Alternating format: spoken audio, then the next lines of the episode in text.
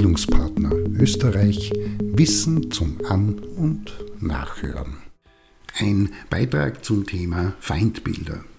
Auch in der Vermittlungs- und Bildungsarbeit ist dieses Thema immer wieder Gesprächs- und Diskussionsstoff und dabei hat sich gezeigt, dass nicht selten Grundinformationen zum Thema fehlen, so dass man eine gepflegte dialogische Auseinandersetzung führen kann. Daher dieser Beitrag. Ganz allgemein unter Feindbild bzw. Feindbilder fällt alles, wie sich eine Person seine Feindinnen und Feinde, ob es die in der Realität gibt oder nicht, vorstellt. Und dabei geht es um innere Vorstellungsbilder, die in der Regel mit grausam, unmenschlich und Gierigkeit oder aber auch mit Attributen wie betrügerisch, hinterlistig, verstohlen oder wie auch immer negativen Konnotationen verbunden sind. Feindinnen und Feinde sind keine Freundinnen und Freunde und müssen daher nicht selten mit allen und auch unlauteren Mitteln abgewehrt und bekämpft werden. Und da ist es umso besser, je feindseliger er oder sie ist bzw. gemacht und dargestellt wird. Denn dann kann man sie oder ihn auch tatsächlich nach dem Motto mit Stumpf, Stil und allem, was sonst noch dranhängt, also mit allen Mitteln bekämpfen und ausrotten.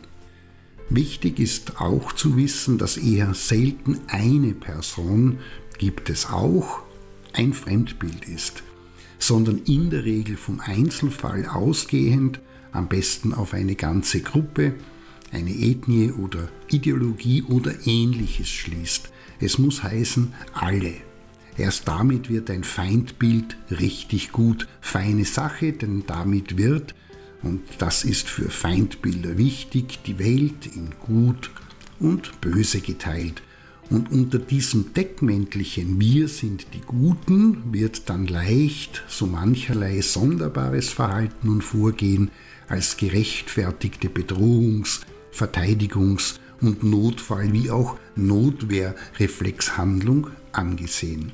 Feindbilder funktionieren in der Weise, dass in der Regel negative Vorurteile, die durchaus einen wahren Kern klitzeklein haben können, wie gesagt Kern, aber heftig übertrieben und breit ausgeschmückt und ausgebreitet sind, anderen zugeschrieben und übergestülpt werden.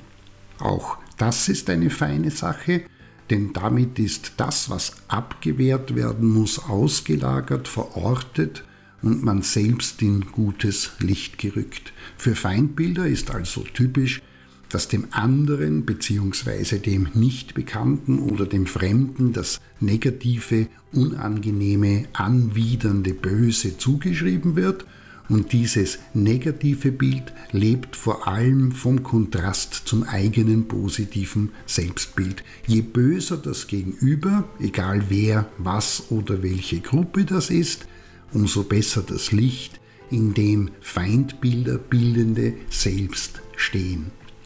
Jetzt stellt sich die Frage, warum das Ganze Feindbilder sind, und da muss man nicht lange recherchieren, Denkschulen übergreifend psychische Projektionen. Heißt, die betroffene Person sieht am und im anderen das, was ihr bei und an ihr selbst unangenehm ist und das bietet die Möglichkeit, auch wenn das nicht ganz einfach anzunehmen und zu verstehen ist, beispielsweise das subjektive Empfinden des Ungenügens, Versagensängste oder zu Kurzkommensgefühle, wie auch den latenten Selbsthass auf ein Gegenüber auszulagern und dort stellvertretend am, man nennt das Sündenbock, zu belächeln, zu diffamieren und zu bekämpfen. Auf diese Weise werden beispielsweise die Ursachen für die eigene unbefriedigende Lebenssituation ausgelagert, man selbst wäscht sich rein, überträgt den Grund, die Ursache und die Verantwortung für die eigene Lage, das Misslingen und die Misere auf die identifizierten Verursachenden. Kurz, die anderen sind es, warum es der mit Feindbildern operierenden Person bzw. der sich zusammengerotteten Abwehr, Notwehr und nicht selten Hassgemeinschaft nicht gut geht. In diesem Sinne, der Stoff, aus dem Feindbilder gewebt werden, ist immer dasselbe.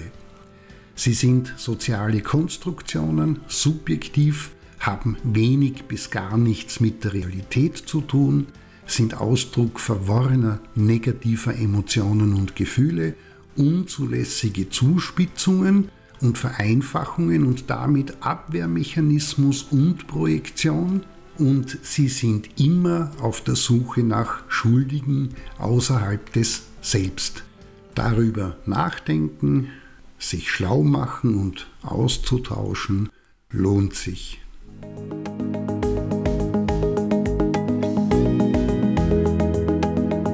Das war Bildungspartner Österreich Wissen zum An- und